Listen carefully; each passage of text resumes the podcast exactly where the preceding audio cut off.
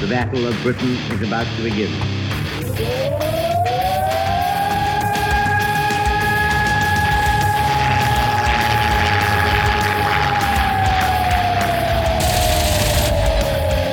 Deep right, we got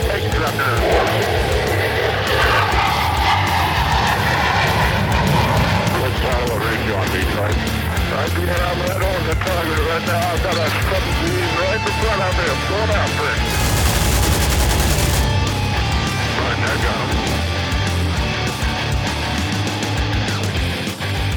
Welcome to the Lead Pursuit Podcast. We've been all over the United States these last few weeks, so we figured we might actually record and talk about what we've done, which I don't think was a great contribution to society. But we did a lot over the last few weeks. But probably the biggest jet setter of the group is none other than our master of the decks, Wiggity Wiggy Wiggy Wiggy. Oh wait, no, not those kind of decks. Stream decks. Steve Toth. Steve, how you doing? Good. What's up, man? I don't know. I'm at back home, but I think my liver might still be in Oklahoma. Yeah, I'm pretty sure you left it by the parking lot when I turned out of the uh, out of the hotel there. So either as a commentary on my driving or how much alcohol you had the night prior. I don't I don't know which. I'm going to blame it on the alcohol, not my driving. We are also joined by that long lost member of the Lead Pursuit podcast, none other than Casey. Casey, how you doing tonight? Good guys, it's good to be back. Yeah, Didn't it's get to good to have you travel, but it's good to be here. You stood us up. You know, we're we're literally within a couple hours of you, and you didn't even come by and say hi. Oh, next time. Blamed your air conditioner. Yes. drama of oh I had to I had to go shoot my air conditioner so I don't have to go to TLC. Don't worry, you're on report, Mister. We know this about you. Go listen to him, John. John, he didn't want to come up there anyway. Yeah, so thanks because that meant that Steve and I had to go to dinner with the Raiders, which is always an experience in and of itself, and we'll talk about that later. But let's recap kind of where we've been and what we've done since the last episode that we dropped on y'all like a ton of bricks or like a big steaming turd. Either one. Um, but episode 109, uh, talking about the Wing Commander uh, release, the not very well proofread Wing Commander release. Uh, that's all right. We keep finding little glitches in there. No big deal. Nothing that a good errata can't solve. Right, Steve? It's not embarrassing. No, not at all. No, they're doing good. I mean, there's a lot of people playing it, right? There's that, a lot that of is the people good thing. So reading there's, it, there's playing people it, playing the buying it. scenarios, playing the campaign sy- system. Uh, Casey, you still don't have a copy, do you? Casey fell off the edge of the earth. I'm sorry, I broke my mic. No, I still don't. It's still like in order. It's waiting. It's coming. That's all right. That's all right. We would send you a digital copy if Warlord had given us a. no, yeah, they didn't do that. I can't even buy a digital copy. I mean, who who does that these days? It's funny Wow. you say it though. I think it's supposed to be here this week. So Okay, well, good. Then I won't feel so bad for not sending you my copy uh, after I summarily burned it uh, after they messed up my scenario. At least they spelled my name right, Gloover. Um, but where have we been? So we did TLC right after episode 109. Steve and I rolled out there, and then Steve, from there, you rolled back to Historicon the next weekend. Uh, and Casey, you still did nothing, right? no, right? just work. Gaming. Oh, Just work. Such a such a sad, sad state of affairs. Poor Casey. We all love Casey. Moment of silence for Casey's hobby life. yes, yes, is dead. Hey, I'm gonna At least say his air conditioning's meme fixed. game, his meme game was on point while we were at TLC, though. Yes, Uh, yes, it was. And don't worry, uh, listeners, audience, you won't see any of those memes that were generated. They are so inappropriate that even I won't share them, which means they're really inappropriate. I got a lot of research done at least. You know, that's the that's the Well, important part. well, Lots of reading good. done. That's good. At least you got some reading done in the 96 degree heat, whatever, 110 degree. Ugh. No thanks. All right. So we're going to skip over all the other BS we normally talk about. What's coming out, um, what is on the horizon, because we, we've already talked a lot about the Italians. Some more aircraft are coming out. Uh, we've talked about some of the drama with the Warlord casts themselves. But let's talk about hobby events. So, Twisted Lords. Yeah. Uh, went up there for uh, Blood Red Skies tournament yeah, that was not that was another uh, not not not a plus. Uh, and we also did a furball, and then we played some snapship tactics, which was kind of an interesting uh, game. We'll talk about here in a bit. Um, the streams are going to go up on YouTube, hopefully sometime after this episode. So if you missed us live and you didn't catch it on Twitch, uh, then you'll be able to see those things and see all of us in our basking in our glory uh, there in the interwebs, uh, streaming everything. But let's talk about the furball. So furball was kind of fun Uh, what do you think, Steve, with the the group we had there and the aircraft and all of the setup for it? Uh, the furball was super fun. You did forget the first event, which was the uh, John Russell plywood hundred yard dash. But Uh, Well, you know, I, I was trying to not uh, reveal that you were his indentured servant. Uh, so, so full disclosure, uh, here's my lesson learned from a few TLCs, and I'm sure Casey will back me this up on this. Uh, it is cheaper for both your medical bills and your pride to get an Uber or rental car at the airport rather than to let John Russell pick you up. So we're, we're going to pick on John because we love him. Um, but but literally that opens up the door where oh yeah wait a minute I got to run by storage. Oh wait I got to go do this. And and you got the worst of it. I've I've never had that level of John Russell unloading. It's been hey help me with some boxes out of the truck. Help me with some terrain boards.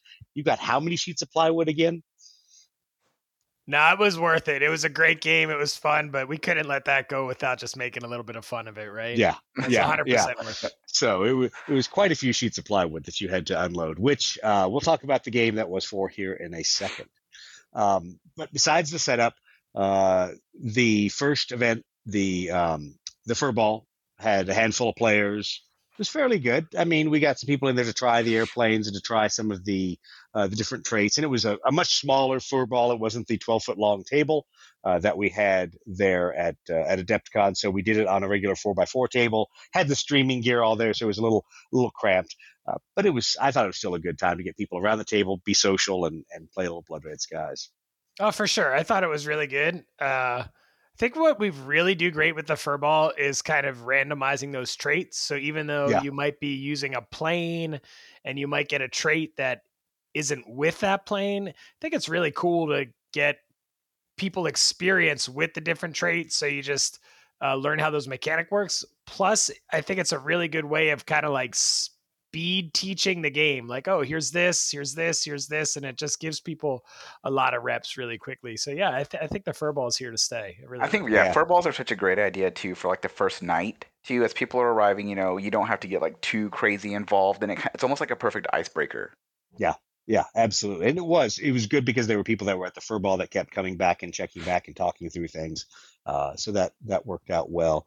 W- one thing we did different, and Steve alluded to it, was instead of having everyone play a traited airplane and then giving out uh, doctrine cards or theater cards or whatever when they over when they flew over the power ups, we had no one play with traits, and then we would give them traits when they hit a power up. So you might gain a robust card or you gain a rapid roll. So that way you really got a a quick swap through all of the different cards, even if they were cards that didn't go with your airplane, you got to see what deep pockets did, what great climb did, all, all those kind of things. And um, and I think that probably is better for an intro player to really get a fire hose, you know, kind of like kind of like said, speed dating a little bit with with uh, Blood Red Skies, as we, as we've talked about before. We've we've even suggested doing individual tables where you play two you know, two aircraft v- versus two aircraft, one v one with another player.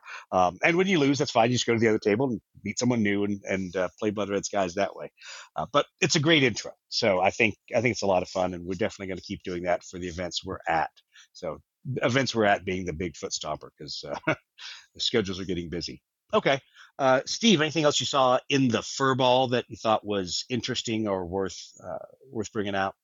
Uh, just that, like you said, you know, just to repeat, it's great if you see us at an event. You're not sure you want to play Blood, Blood Red Skies. You're not sure uh, if you want to lock yourself down to an event because I'm really that kind of guy when I go to conventions. I really don't sign up for a lot of events because I just kind of want to kind of wander around and see what what kind of entices me to come in. I think it's a great one to get into just because it happens so quick. It goes fast. It's pretty laid back, pretty chilled. Uh, yeah, it's just a fun time. Yeah, yeah, absolutely. So then we uh, we did a little bit of roaming ourselves, saw the other stuff that was getting set up and the other events. Lots of vendors in there. Uh, there's a lot of really cool stuff. There were some uh, neat 3D printed miniatures. Uh, there was obviously a lot of standard Warlord fare and other miniature gaming uh, companies there. Uh, there are people playing Gettysburg again for the 400th time. I think they had Gettysburg for the entire set of days. Uh, so they had that. There, uh, we'll, we'll talk about our favorite pirate game here in a second. Uh, but there were a, a lot of offerings there. So if you think that Twisted Lords is just Warlord games or just warlord derived things. It's not. So they did have a big bolt action tournament, um, but they also had people playing you know demos for Flames of War, Team Yankee, uh, and playing full on other game systems. Uh, Big Wings then- of Glory game. Yeah, right? there, there was there was Wings of Glory. There was another one, and I'm trying to remember the name of it. Um, shoot, I can't remember. It was another World War One uh, game that was out there that used uh, used similar scale miniatures, the one 200 scale miniatures. Uh, so that was pretty fun. It looked like it was a really good sized large game. And and of course, you know, the, the funny thing for us was we kind of got a great setup in our own room, but as a result, we were kind of sidelined. So I think lesson learned for us is we we are we're attention hounds. We're obnoxious people. We want to be in the center of the of the big room, uh, and we were not. So we weren't the focus of attention. But we had a great setup there. So thanks to to John and the TLC group, uh, we had plenty of room to set stuff up, plenty of room to set up the games we did not play, uh, and uh, plenty of room for the tournament tables we did not need. yeah. So uh, about that tournament. Once again, thanks to Mike Lewis, bro, hooking us up. so Mike was our one and only turnout for the tournament.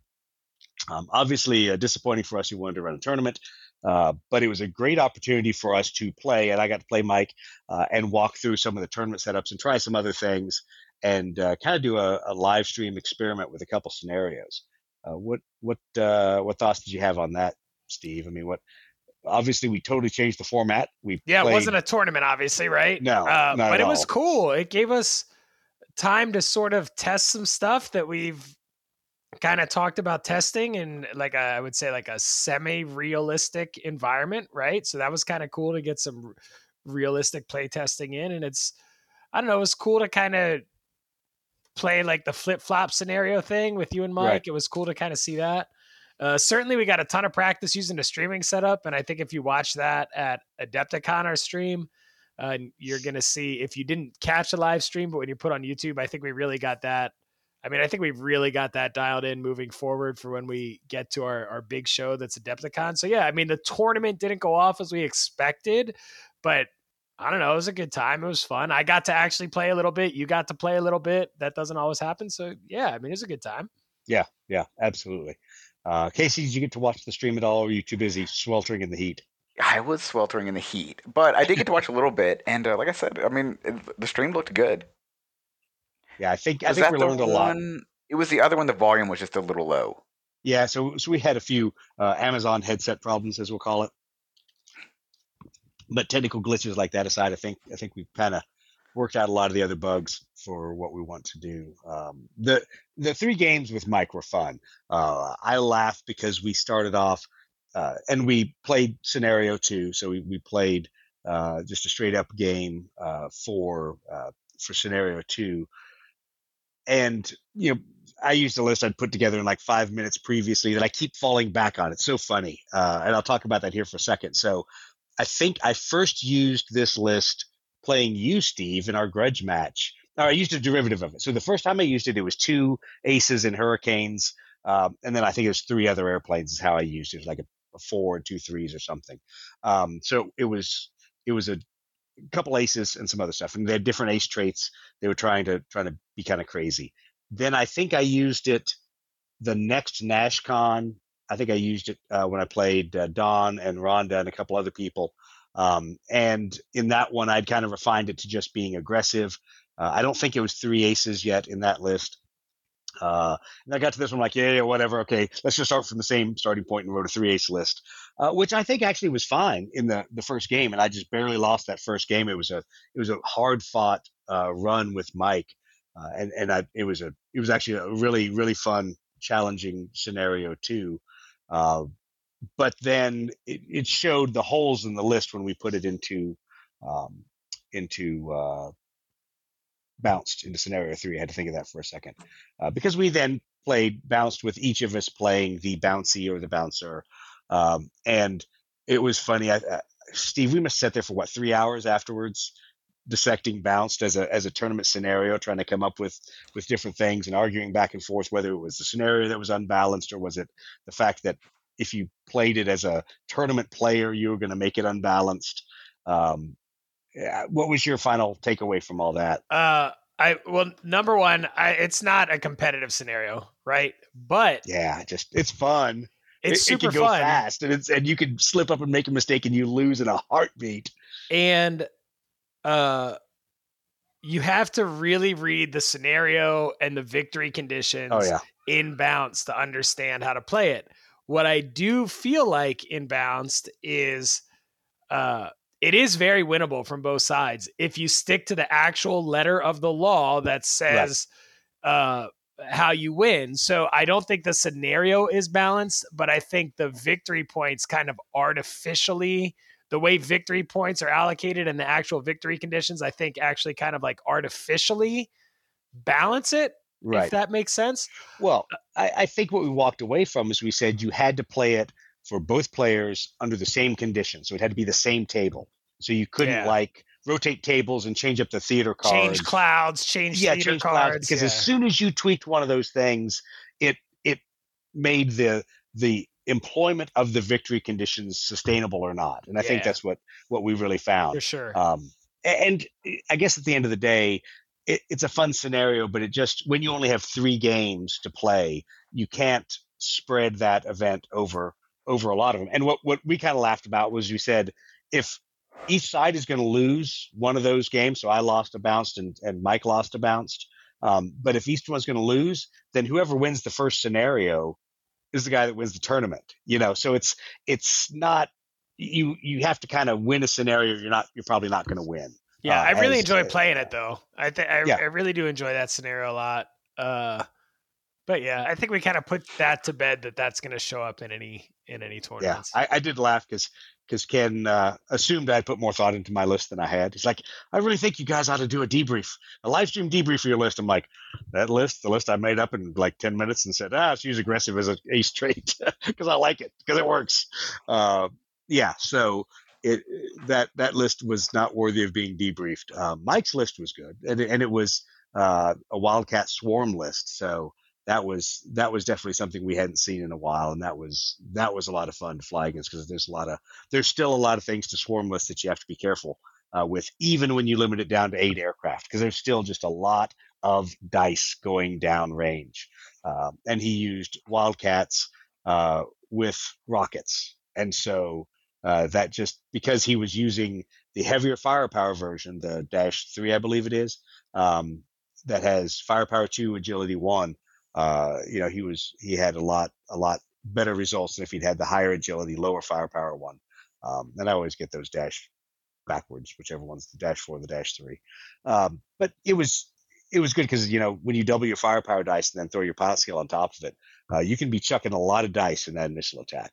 So I think that was a was a good lesson learned to play that uh, against that kind of a, an opponent for the uh, for the tournament or for the, the then- tournament that wasn't a tournament. And then of course the rocket card sparked the the co- big controversy on the ready room right is that going to become the you know the meta for whatever Yeah, And, yeah. It was like, like- you guys are just jumping on the latest meta, whatever it is, and I'm like, bro, two people in the history of Blood Red Skies tournaments have have used rocket cards.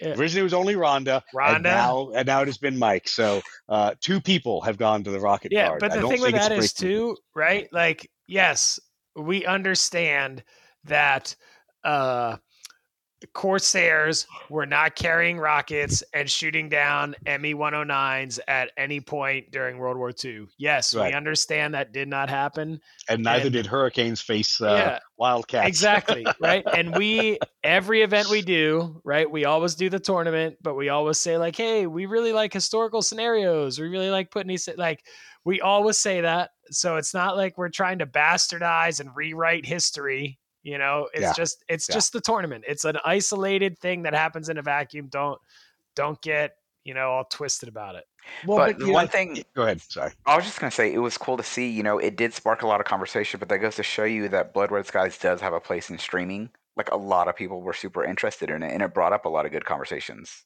Yeah. So that was what was funny to us is that uh, I think we had more stream viewers than we have podcast listeners. But, uh, but uh, You had was- four viewers. exactly. no, no. Steve's mom was not watching. you guys always forget about my mom exactly. She's our most faithful listener.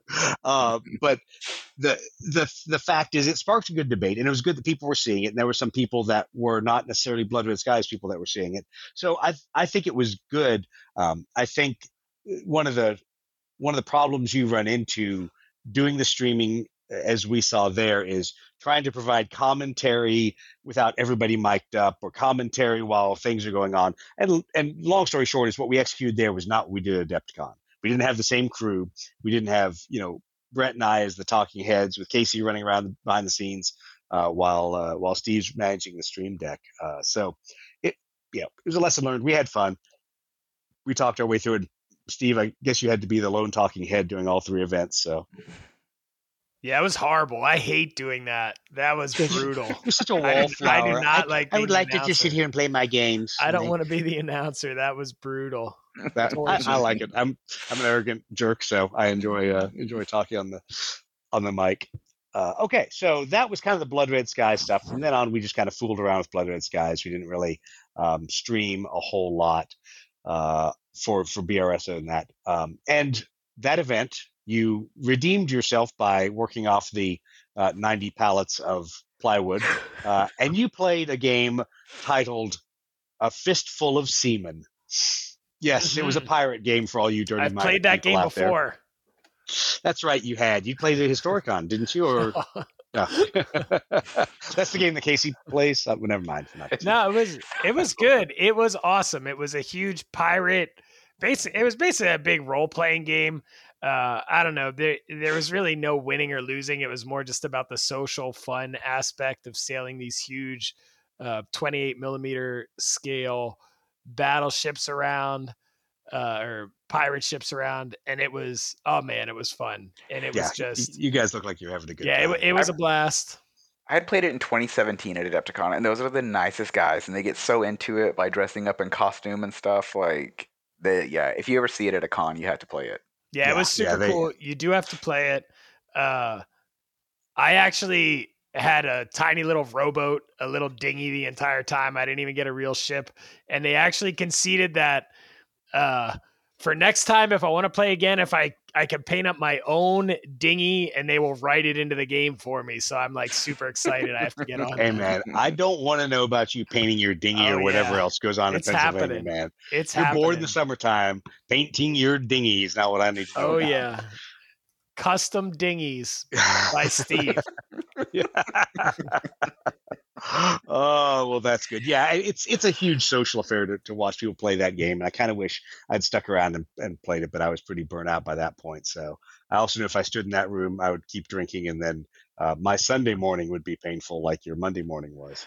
Uh, so yeah, that that wasn't in the cards for me. But it it seemed that the role playing element in that game was huge. I know talking to a couple guys, uh, you know, some some guys got their ship shot out from under them. They got thrown in jail. Uh, they had to make their case to the to the governor, and then you know explain how they're going to escape from prison and everything else. So it seemed like they had a they had a really good time uh, setting that up and running it. And they ran it, all, you know, all, all three days. So everybody was uh, was really happy with that. Steve, what did you think of the con? Did you enjoy it? Because that was your first time, right? Yeah, I really liked it. I had a great time, but I also, I don't know, I have a good time whenever I go to these things. I, I always tell people like these conventions, it could be a huge one like Adepticon, it could be seven people like the first Siege of Vicksburg.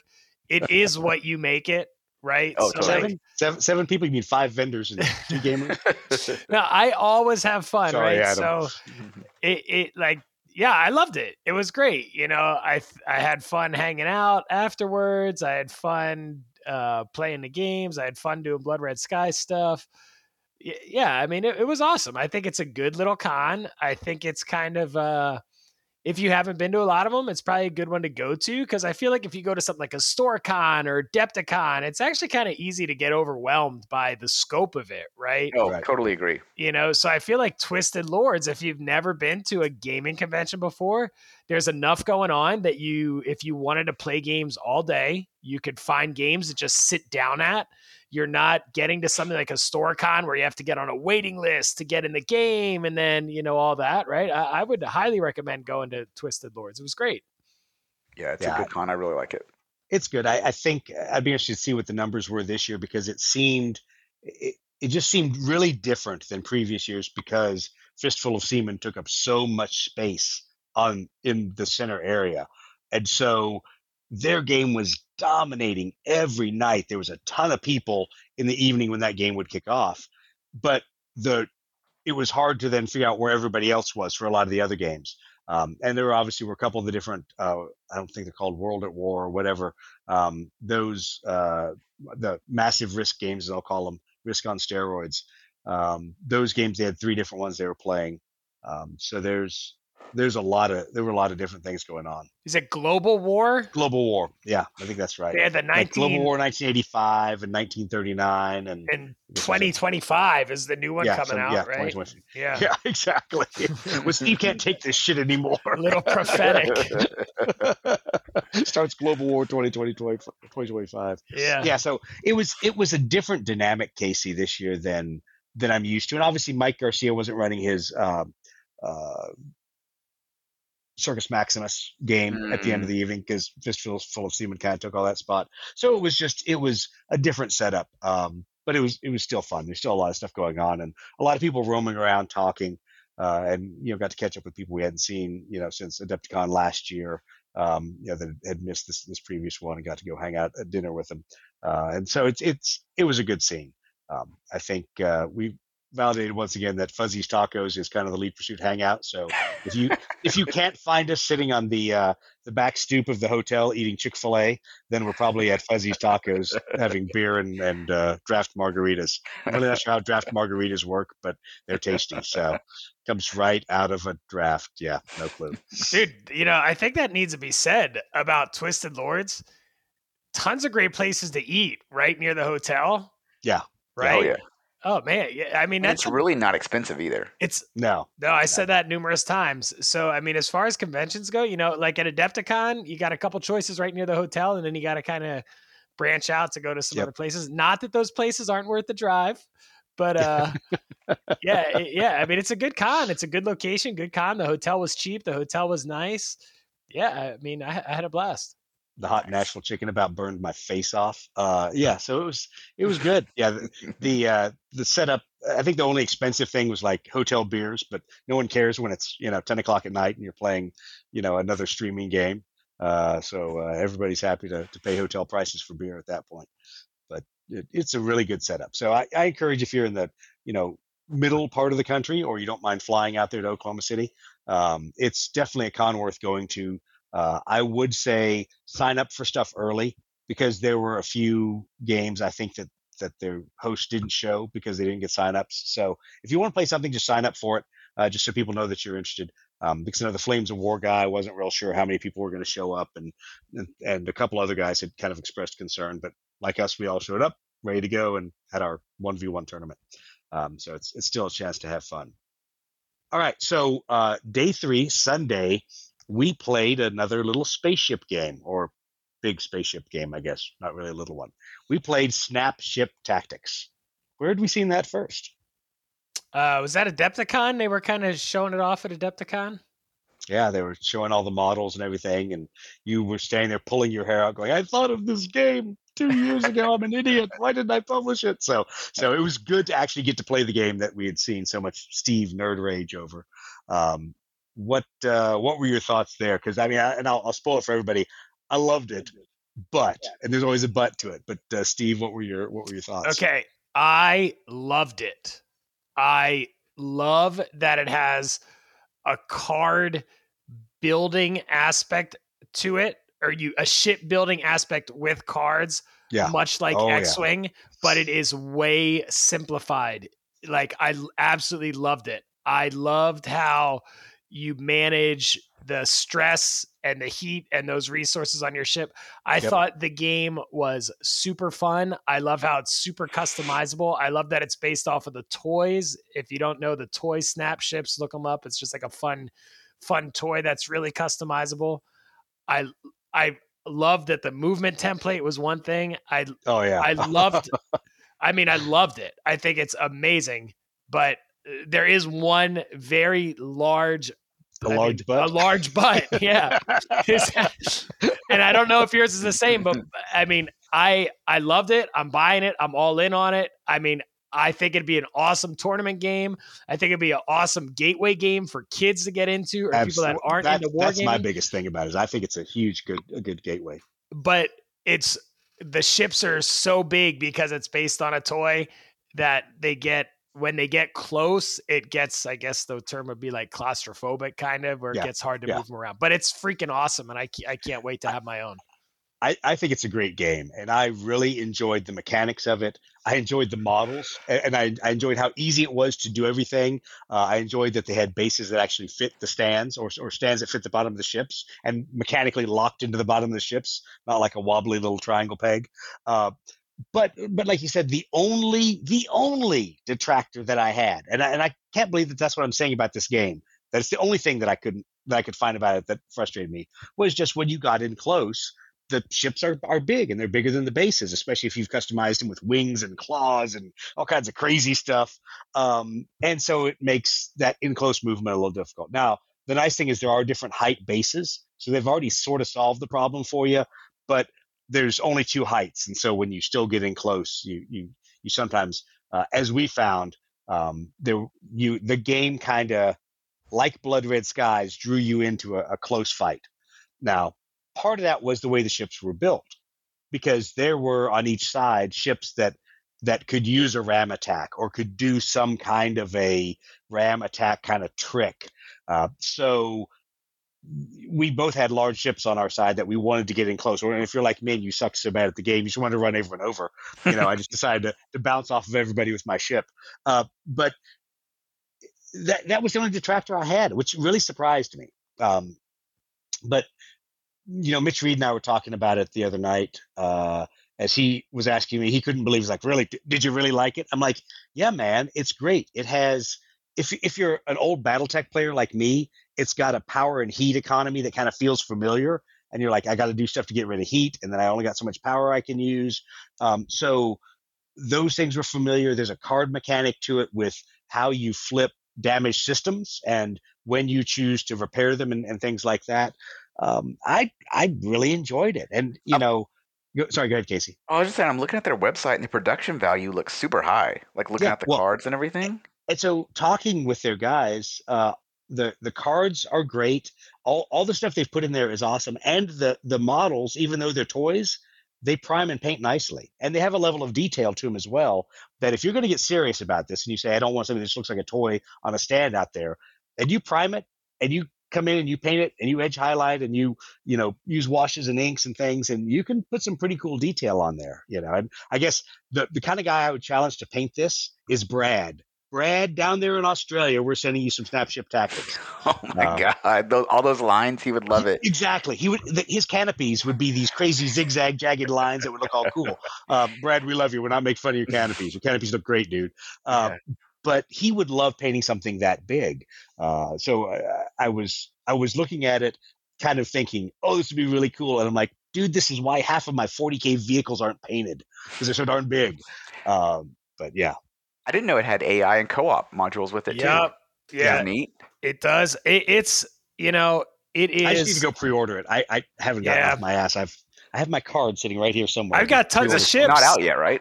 Well, the, Right. yeah, the, it's not the pre-ordered. The other thing they do is you can purchase the card packs by themselves. You don't have to purchase the whole starter set. You oh can purchase weird a game I that mean, does that crazy super good, and it is uh, again kind of like past the gold standard Yeah. of what I consider to be a good game. It so simple. I mean, twenty minutes. I was like, oh, okay, I know how to play this game. Yeah. But that doesn't mean you're an expert at the game, right? oh yeah So Oh, yeah. super, it's so simple to learn how to play that it just, it almost seems like it can't. it- you're almost kind of like, this is so simple. Is this like a real game, or is this kind of like a just like a fun goof around game, or is this like an actual? Well, and that was my my big concern the first time Yeah, we sat down and got the demos. too. I'm like, okay, I see the trappings of a game here, yeah, and I see some some cool things, but is it going to be a game or is it just going to be everything kind of moves across the board and you roll some dice and you know, yeah. whatever So when we first happens. sat down, I don't know if you're familiar with these, but I don't know if you know what. excuse me, if you know what Bakugans are. So there's these No. little toy, and they roll up in a have to have kids ball. to know these things? Yeah, you do. I- I'm sure Okay. people listening to us know what they are, but they're a little toy. It's kind of like a miniature transformer, and there's a game that you can play with these in air quotes. It's a game, but basically, it's just some a different way to play with the toy. It's not really a Right. game that has any strategy or anything like that. I was kind of thinking like that's what this was going to be. But when you started playing it, you were like, oh no, like there's a serious list building component of it, right? Yeah. And a serious, like you said, energy management portion of it, and a serious kind of uh, spatial orientation component of it as you move around the board and the terrain comes into play. I mean, it is a legit game. I think like a 2v2, I think 2v2 is kind of the sweet spot for it. Yep. And Yep. I think it would we play played a three v three, and on a four by four table, that was a little confining. And like you Um, said, the table size isn't going to change it because everybody wants to go close anyway. So the table size just makes it take you longer to get close to each other. Yeah, exactly. But I think 2v2 in a tournament setting, it would play a lot like Blood Red Skies. You could Yeah. do three rounds in four hours and have a really cool list building aspect. Yeah. Snap ship tactics. I would definitely recommend everybody go out there and, and check it out for sure. yeah, I think it's going to be fun. I I would be interested to see, you know, the more we get into it, and the more you play, it's it's like any other game. You say, oh wow, there's a lot of options, um, but then you see how some of those options are are constrained in there because there's certain systems that have to stack on top of other systems, and so it was kind of interesting. One of the things I learned in the game, trying to figure out, like, there's a lot of different weapons. How do you know where you stick them on the actual airplane and all that? Well, there's actually a system by well, when I put this wing card next to this uh, this weapons card. Now these are tied together, therefore I have to put the, the wings on or the weapons on the wings, and it gives me different abilities. So there's a lot of tie-ins and things there that I think are great for more experienced or older gamers. Yet you can also play without a lot of that if, if you're just getting kids in the first time. You know, it's it's super easy. It's got custom dice, so they're they're um, you know really easy to figure out when you get a critical hit because there's a little critical hit icon uh, and the the mechanics of that are cool because there's there's always a little bit of I decide you decide kind of mechanic depending on how you roll your critical hits. So it's a chance where you get to to play a denial kind of individual, or a blue falcon, and say I'm going to destroy that system. Uh, and sometimes you get to pick it yourself. So I I think it's a fun game. Looking forward to getting it, trying it. Um, and I will definitely have to paint some models rather than just leave them as default paint jobs. Man, if these ships were like Aeronautica Imperialis size or X-wing size, it I- would be I like think the only some space sweet game I spot would that ever if they play. were half as big as they are now, or maybe a third as big, because they could. I would be happy with them being bigger than AI ships, because I want to be able to customize and put little greebly things on there. But, but yeah, it's it's it's a weird thing. Um, but Steve, like are you we just going to gloss over that Doug said he was going to paint something? Yeah, we're just gonna forget about. for you. For you. Would you like to see Fulcrum Leader anytime this year? Okay. Good. Guess what? My painting is, is on a hiatus till, till Fulcrum Leader gets done. Uh, but the I think the interesting part, like you talked about with the movement template, movement is so intuitive, but and here's the biggest but about the movement, and I and I liked it. It bit me so many times. You cannot pre-measure your movement. Period. Dot.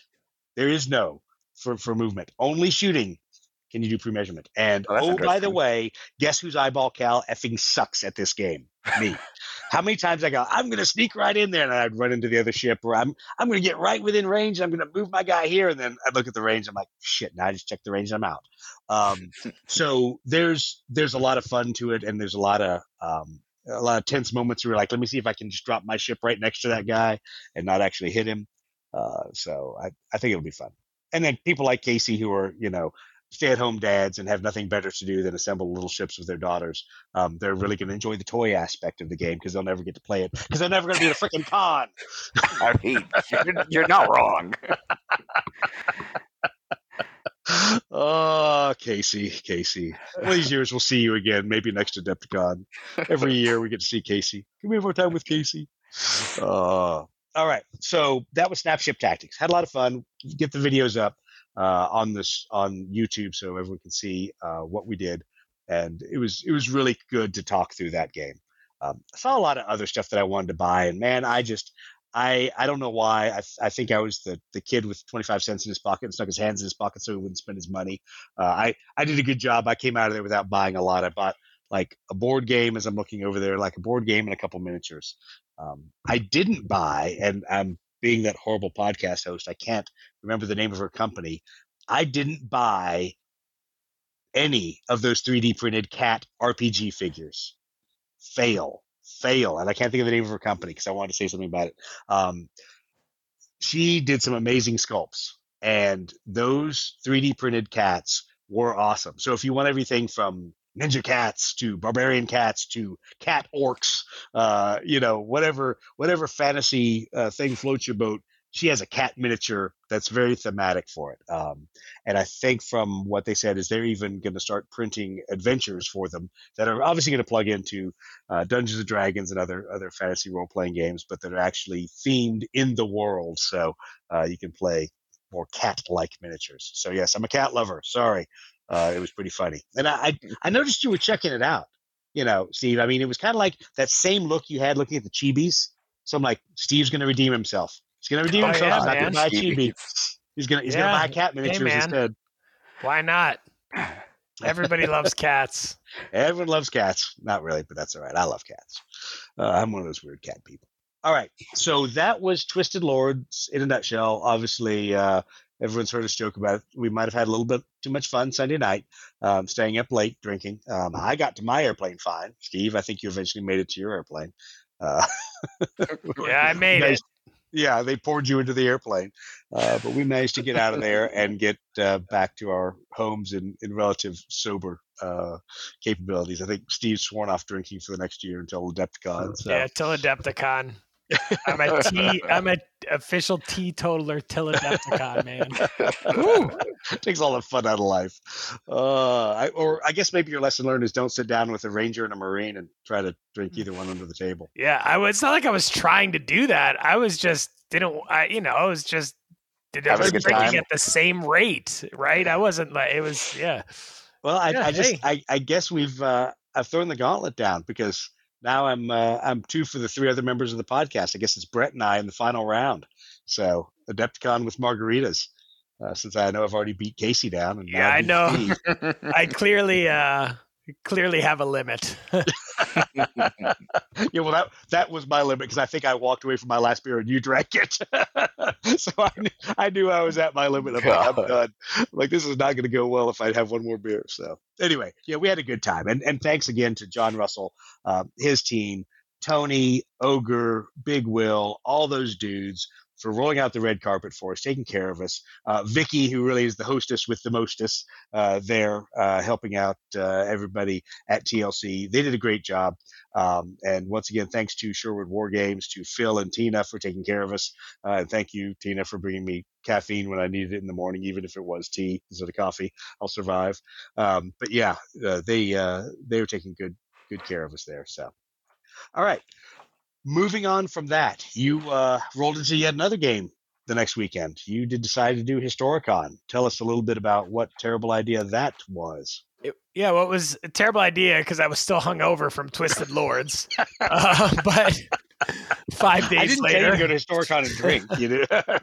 but uh no it was good you know was, I, I feel like it was a typical storecon uh, much the same as last year felt like and I, I only went up for friday so i didn't stay uh for a long time but uh did see the aerodrome guys so that was cool i popped into their room just say what's up with them they were doing a uh a uh, world war ii aerodrome game that i popped into that was Yep. pretty cool I think Uh, I'm most upset about missing that, not going to NashCon. So I'm not going to play yeah Aerodrome. i know so, right I uh, maybe know. I'll have to play that on Sunday. have to find an excuse to get up there. but they're do that. always you know they're always awesome to see uh these you know your standard uh 14 different versions of gettysburg that you have at every historic. historicon saw some of those guys playing but so were the they playing big- it one to one, or were they actually Nah, it was- longer than the entire yeah battle? it was it was yeah double time scale or something half time Yeah. scale i don't know Half time scale. was insane It's uh, to take six days to do the to Battle of three Gettysburg. in days this of event. gettysburg yeah and then the guy there's actually two hours of Gettysburg that mattered. Don Eh. Ayers, I don't care what you say. There's like two hours the whole freaking three days that mattered, and we're not going to make it play out for 24 hours. So Yeah, no. and then the guy nobody actually cared. did a did a nine hour reenactment of the Gettysburg Address. It was fat. It was freaking he read it at sloth speed, Yeah. one word every three three seconds. Yeah. Uh, but and this is I, I feel like this is kind of a lesson that is kind of a PSA to the ready room. I was walking through one of the halls and there was a table. It was like a four by six table, 20 to 25 blood red skies airplanes on it, about half a dozen people sitting around it. and I was like, "Oh man, you guys are playing Blood Red Skies. That's awesome." Have my Lead Pursuit shirt on. They're like, "Yeah, we love this game. It's great. You know, we really like it." I was like, "Oh, I, I guess you guys listen to Lead Pursuit. What's Lead Pursuit?" I was like, "Oh yeah, you know, whatever." So then I was like, you know, I I see they they have airstrike out. They're just kind of playing, and they're asking some questions. I was like, "Oh, you guys should really hop on the uh, Blood Red Skies Ready Room on Facebook. You know, it's a whole community. They got uh, add-on cards, a master list. We're not on Facebook." So, I mean, they were playing with straight up whatever was printed. You know, no no FAQ, no errata, no They're playing straight up 2018 Yeah, printed card of a vanilla. mosquito. yeah, vanilla blood red skies. And man, you know, these people? It just made me it really made me think like there's probably a lot more people out there playing this game that we like nobody even knows about. They're playing it with one or two people, or they're playing in their little group and they're kind of isolated in their own little bubble. Uh yeah, so just just something to keep in mind out there with blood red skies, you know. Yeah, I, I agree with you. And we've talked about it a lot that I think there are more people that play Blood Red Skies in their local gaming groups than we realize. And we assume that, well, they're going to play it when they go to a con. And no, that's their time to go play a lot of other stuff. Or, you know, maybe once a year they'll get together at, at one of the local events and, and play Blood Red Skies a little bit. And they'll do all the other cool games they haven't seen or people's customized games. Um, so does it bother me? Not really. Uh, is it funny? Yes, it's always funny when when instead of the usual, oh, lead pursuit, we listen to you guys. You guys are awesome. It's like lead pursuit. Who the hell are you? Uh, yeah, so it's, it's always good to have that uh, kick to our Humbling ego every once in a while. Yeah, humbling I did- experience, yeah. I did have to chuckle a little bit because they had some rules questions and I walked away from the table. They had some pretty basic rules questions, but I was like, oh, yeah, we play it all the time. Like, no problem. I'll help you with the rules, answer these questions. I was feeling really good, right? So, walked away from the table, and about two or three minutes later, this guy comes over, taps me on the shoulder. He's like, hey, man, could you, uh, could you maybe answer some questions with us about this? We just really don't understand multi-engine rules. And I was like, I was like, don't worry. I was like, just play them however you want. Nobody really understands. This is all good. Bro, we run the only Blood Red Skies podcast. We don't know how multi We- engine I was like, I, yeah, I have no. I honestly am very confused about multi-engine rules. Just play them however you want. oh yeah, sadly that's more true than I like to admit. Oh, it is, We, it is. We've we even uh, I can't remember what the latest discussion was, but there was a discussion here where I had to sit back and go, I'm so confused. Oh, it was, it was this whole discussion of multi-engine tailing. Tailing. Now you It- can it- tail them. I, I keep wondering where where have you guys? I, how have you guys been sitting under a rock? Because I I had a moment where I'm like, am I getting this wrong? The way Brett's asking me this question, my fellow member of the Lead Pursuit podcast, I'm like, man, I got to be wrong. And I open up the book. I'm like, no, I'm not wrong. I'm correct. Ah, Well, can you damn rules. outmaneuver them now too? No, you cannot. Okay. You still cannot. You but still tailing. cannot be outmaneuvered. But because tailing, the prohibition against tailing was tied in the old uh, Battle Britain box set in scenario four. So in escort duty, it said multi-engine aircraft cannot be tailed, and that was the only scenario that used multi-engine aircraft that weren't agile. So that um, that was kind of where that concept came from. And I know when Brett and I first played B29s, we played two different ways. We played one game where you could tail and one game where you couldn't tail. Um, once again, let's go back to multi-engine rules. They're confusing enough. Uh, so either way had a tactical decision. Um, if you could tail, then you didn't want to get back there because their tail guns would shoot at you. But if you couldn't tail, then it took you a while to knock them down. But yeah, it, whatever. Um, pick And the- away, play the- it like everything else. The only other thing is I'm going to throw this out there as a PSA to anybody who wants to run a game at a convention. Uh, Uh, don't use medicine bottle tops as your Yep. blast tokens. Oh, Okay, find something else besides. Actually, Blue Falcon Hobbies now is carrying blast templates modeled off of prescription CVS bottle tops. So we're gonna I use cannot believe that. We're gonna use thing. we're gonna use uh and then we're gonna use like the big like two inch uh Tylenol bottle topper, you know, like the big bottle Yeah, of Tylenol. yeah. That's gonna be for like a, a bigger mortar or something. But yeah, we're gonna tile that right in there. yeah, for you. no, don't use those. No. Maybe we'll even use we'll find out a way that you can glue your uh, Napoleonic soldiers onto your weekly pill calendar thing. You know, it has that little rectangular thing with Sunday, Monday, Tuesday, Wednesday, Thursday. That's what you I was going to say. You know, your rank and gonna how file. you can reuse your catheters as Oh, God. basis for your for your Napoleonic epic scale. oh yeah, but that was that was definitely a, a funny thing. Uh, but sat down to a game that was a super interesting topic. Really, really liked it. I'm not gonna call out the game because the guy was super enthusiastic about it, and it was a super neat topic. But it was a homebrew rule set, and it was not. I wouldn't even say it's horrible because it wasn't horrible. It just was not fun. And the Right, one thing I would say to everybody is if you want to put on an event at a big convention, it, you could write a scenario about anything. So if you want to do some obscure conflict or you want to do some very one-off battle, whatever, find a uh, a rule set that is written for the scale that you want to play and the time period you want to play and write a really good scenario. And if you want to throw in one little kind of caveat rule scenario rule or whatever Yeah, yeah. go for it. But there is a distinct difference between games that are play tested and worked over and published than a homebrew rule set. And it's very very very rare that you sit down at a home at a game that's a totally homebrew rule and it's fun. So just i would Right. throw that out there I would I would recommend people focus more on writing a scenario that's really good and tight and cleaned up. Well, I think that's exactly the thing that Dan Dion has said a number of times is that the great thing with Blood Red Skies is it's a it's a play tested set of rules and it's fairly tight and consistent, except for maybe multi engines, whatever.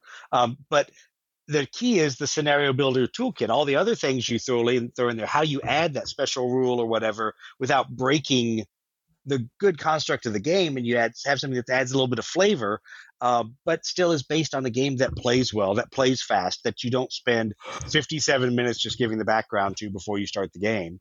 Uh, so so I, I think there's something there. And as much as I make fun of Warlord and their epic scale Napoleonics and their epic scale uh, uh, American Civil War, part of the beauty of it is it gives you a starter kit.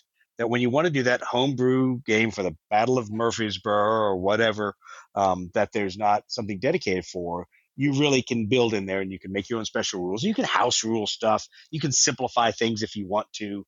Um, no one cares. Not going to show up and steal your pike and shot rule set. To steal your, you know, uh, black powder rule set. Uh, but but it gives you some things. Uh, it gives you a known starting point. So I think that's the important part. Yeah, and it, it just is a difference, right? Like it, it's something to think about, and I certainly don't want to sound like I'm like discouraging creativity, you know, or like something like that. Like certainly, uh, I think there's a lot of great, and this whole battle was something I had never heard of, and this guy was like a a serious authority on the battle and it was super interesting and it really made me want to like look up this more about this battle and everything uh but it just wasn't a fun war game right, Yeah, so, that makes sense. so something something to just think about I think uh, that's that's kind of one of the problems of Historicon, and I, and I haven't got out there. Casey, maybe you've already seen some of the debriefs. If Little Wars TV or anyone has already thrown out a debrief of this Historicon, um, have you seen anything that kind of talked about what the the balance of the games or anything was? I know Little Wars put one out, but I haven't got a chance to watch it yet.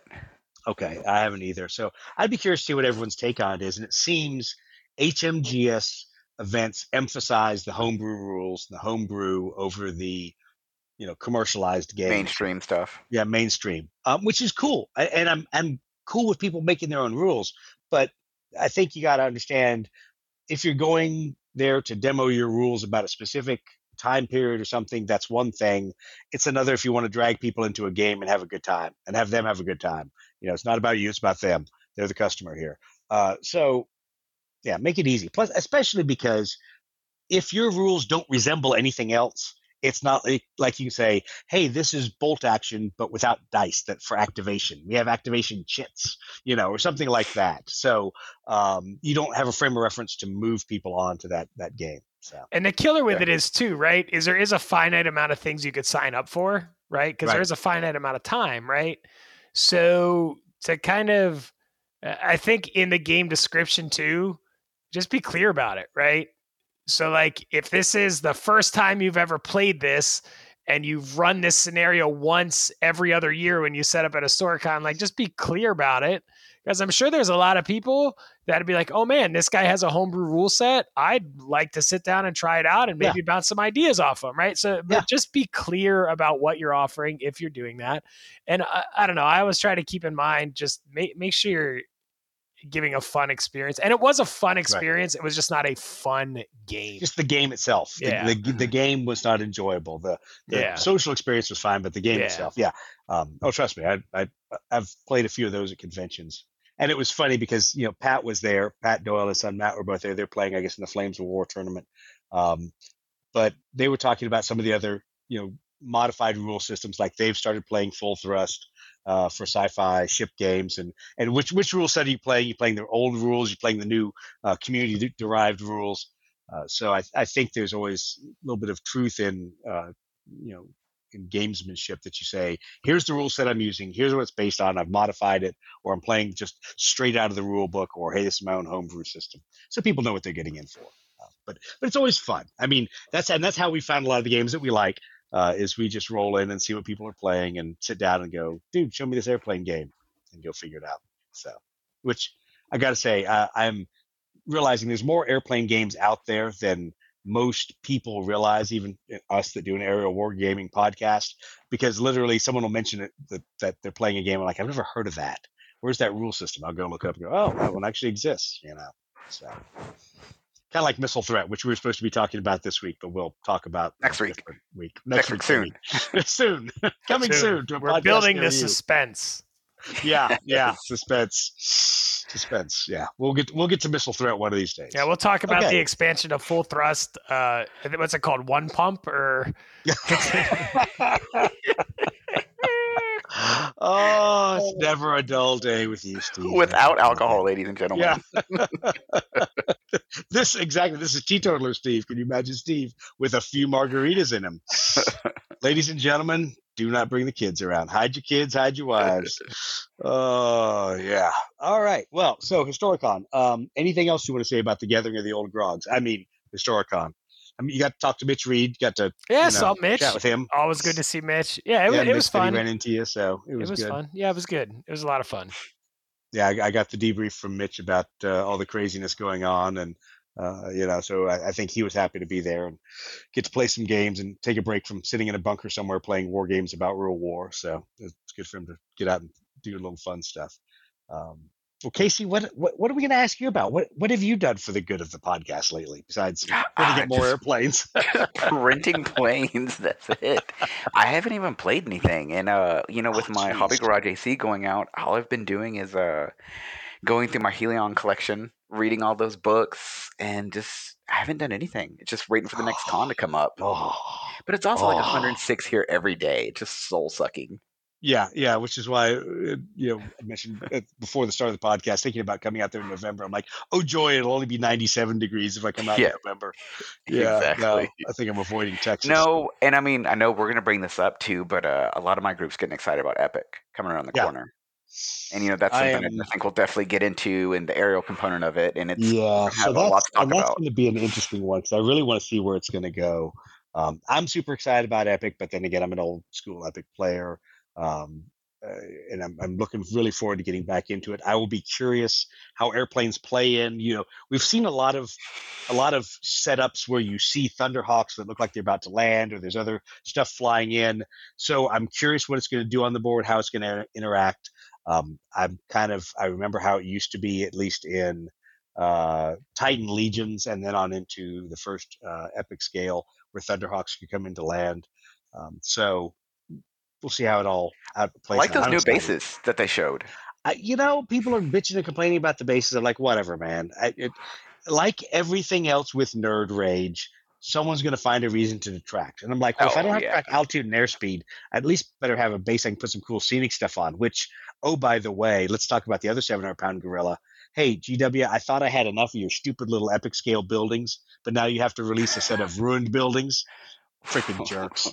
You know, Yeah. those tiles too are awesome. I just wish they were a little bit more uh like you had some curves because you know they're all straight lines and stuff. Yeah, But yeah. I'm sure someone will put out an STL for The 'em, but Imperium does not make curved roads. All their roads are on a grid. Did, did you not straight read and any? narrow. Yeah, did you not read any of the lore? Uh, so I, I actually the boards to me are like eh, meh. I, I don't know why I'm I'm not as excited about those as I am about the ruined buildings. And I guess just when I look at it, I think of playing Aeronautica, and so I think of all, all the cool ruined stuff I can do uh, with that for the terrain. Because you know, going back to um, Dave Pauls and, and all the guys who were at Adepticon running the Heresy Aeronautica game, those guys had some seriously great buildings built put together. Um, so thanks again to those guys for loaning it to us. Gave me some more ideas for next year. Um, and for me now, I'm I'm in a recurring Monday night. Uh, I guess we're not really an aeronautica league. You'd have to have like more than eight people to be a league or something. Um, but we're a recurring group of aeronautica gamers, so it's it's fun. Um, I had a chance to play this last Monday. Uh, totally got tabled in the first first game. It was pretty funny. It, it just I sucked horribly, uh, and then came back and played uh, one v two against two other players, uh, and that was a, f- a fun game. So I'm I'm enjoying playing against a different group of guys. Um, and now that we have Chris here in the U.S., uh, hopefully I will be on a recurring basis on Monday nights, face punching him uh, every time we play uh, Aeronautica and, and beating the crap out of him. So we'll see, but uh, it's it's good to have a recurring game night. Uh, it messes with our podcast schedule, but we'll figure that out. But the guys, the team over at High Ground Hobbies, um, man, they they continue to amaze me with their setup out there. I just hate the fact that it's 45 minutes from my house, so have to drive all the way across town to to go play. But um, they've got a, a great gaming setup and pretty decent food too. So, all right, what else do we want to talk about this week for summer events? Anything else that uh, that's on the list? I don't think anything else. Summer. What's going to be the next event, next con we're all at? Or we're going to run something? What's the plan? So that's that's the weird thing. Uh, Mike Lewis, once again, our freaking hero. I owe him a lot of beer. Um, he's going to run at NashCon a furball on Friday night and a tournament on Saturday. So look forward to seeing that info. I'm going to put out some more info on our Gathering of Eagles group in the Blood Red Skies Ready Room so people know that that's going down. But there will be a tournament there will be a uh, furball. So plenty of Blood Red Skies at NashCon without us. I will probably show up maybe part of Saturday and Sunday. I don't know. Stupid work trips. Um, so we won't make that. The next event I will attend is Siege of Vicksburg. Uh, question is still whether Steve will fly down because he loves the airport down there so much. Uh, that whether we'll fly in. Uh, that's going to be a, a great setup. Adam Chance has got a, a good good venue this time, right there on the lake, because we can all relax, pointing our pinky, drinking our mint juleps, uh, and uh, and playing our games uh, in the Siege of Vicksburg, not in Vicksburg. Um, so that will be good. If you haven't gone out to the website to look, all the information is there uh, for the Siege of Vicksburg convention uh, in October. And then after that, I don't have anything on the schedule. Casey, I know Millennium Con's canceled until next year. Yeah, nothing really here in Texas till I guess really what I'm looking forward to is Fall In, I guess. Yeah. November. Yep. So that's the fourth, right? We said the weekend of the fourth. Yeah, I, um, think so, I yeah. guess that's our next stake in the ground. We're kind of saying. So, uh, Steve, you're going to go. Obviously, it's right around the corner from you. And we were Mhm. talking about coming up um, and at least making a lead pursuit showing of it and hanging out and having a good time. Um, so that fall in might be the the next big event. I guess we better start doing our research for that, and I better leave time in my schedule so I can go do that. Not be on a plane to Timbuktu or other parts of the world. So, all right, well, cool. Um, you know, as always, please give us your feedback. We realize this was kind of just a quick recap of everything that was going on, um, talking about both the conventions we've gone to, the things we're looking forward to. We are going to do a detailed episode to talk about missile threat one of these days. I've only had the rules for two years. Uh, we'll talk about that hopefully next episode. We're also going to talk about epic scale. I know there's a lot of 40k haters out there, but when that rolls out, we're going to talk about the little plastic airplanes uh, in uh, in the epic scale 40k game and how that all impacts. And because I'm playing Aeronautica every uh, Monday night, we'll probably talk about that as well. So please go out there, like the podcast, uh, subscribe to the podcast, leave us some comments, tell us the things we do right, things we do wrong, um, ask us what events we're going to, and we'll tell you we have no freaking clue. Um, but that's kind of where we are in the way that our personal schedules are. Guys, anything that you want to leave as a wrap up? Um, if you're looking for HE 111s for your Blood Red Skies game, Doug is about to have a hefty stock of them. so so I'll make this point. And and John Russell, I love you, love you like a brother.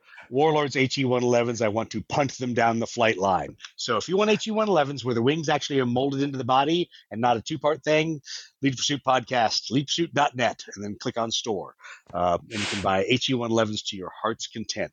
But, you know, that's how it is uh, with uh, with 3D modeling and 3D printing. And I think you'll see a number of people in the next in the years to come uh, shifting to uh, to some of that. But anyway, yeah, no, just uh, you know, try to stay cool. And we're coming upon fall, which is always the good hobby gaming season. I'm getting excited for it. Yeah, you're excited. The temperature will be below 100 degrees. When I say fall, we still have three more months of summer left in Texas, but I'm being positive. I've got a month and a half of summer here, so maybe it'll drop by September. Uh, well, awesome. Well, thanks, guys. Appreciate your time. And everybody out there, remember that there's a real reason the Lead Pursuit podcast is here. We're the Lead Pursuit podcast, welcoming our new overlords, Hornby, with open arms.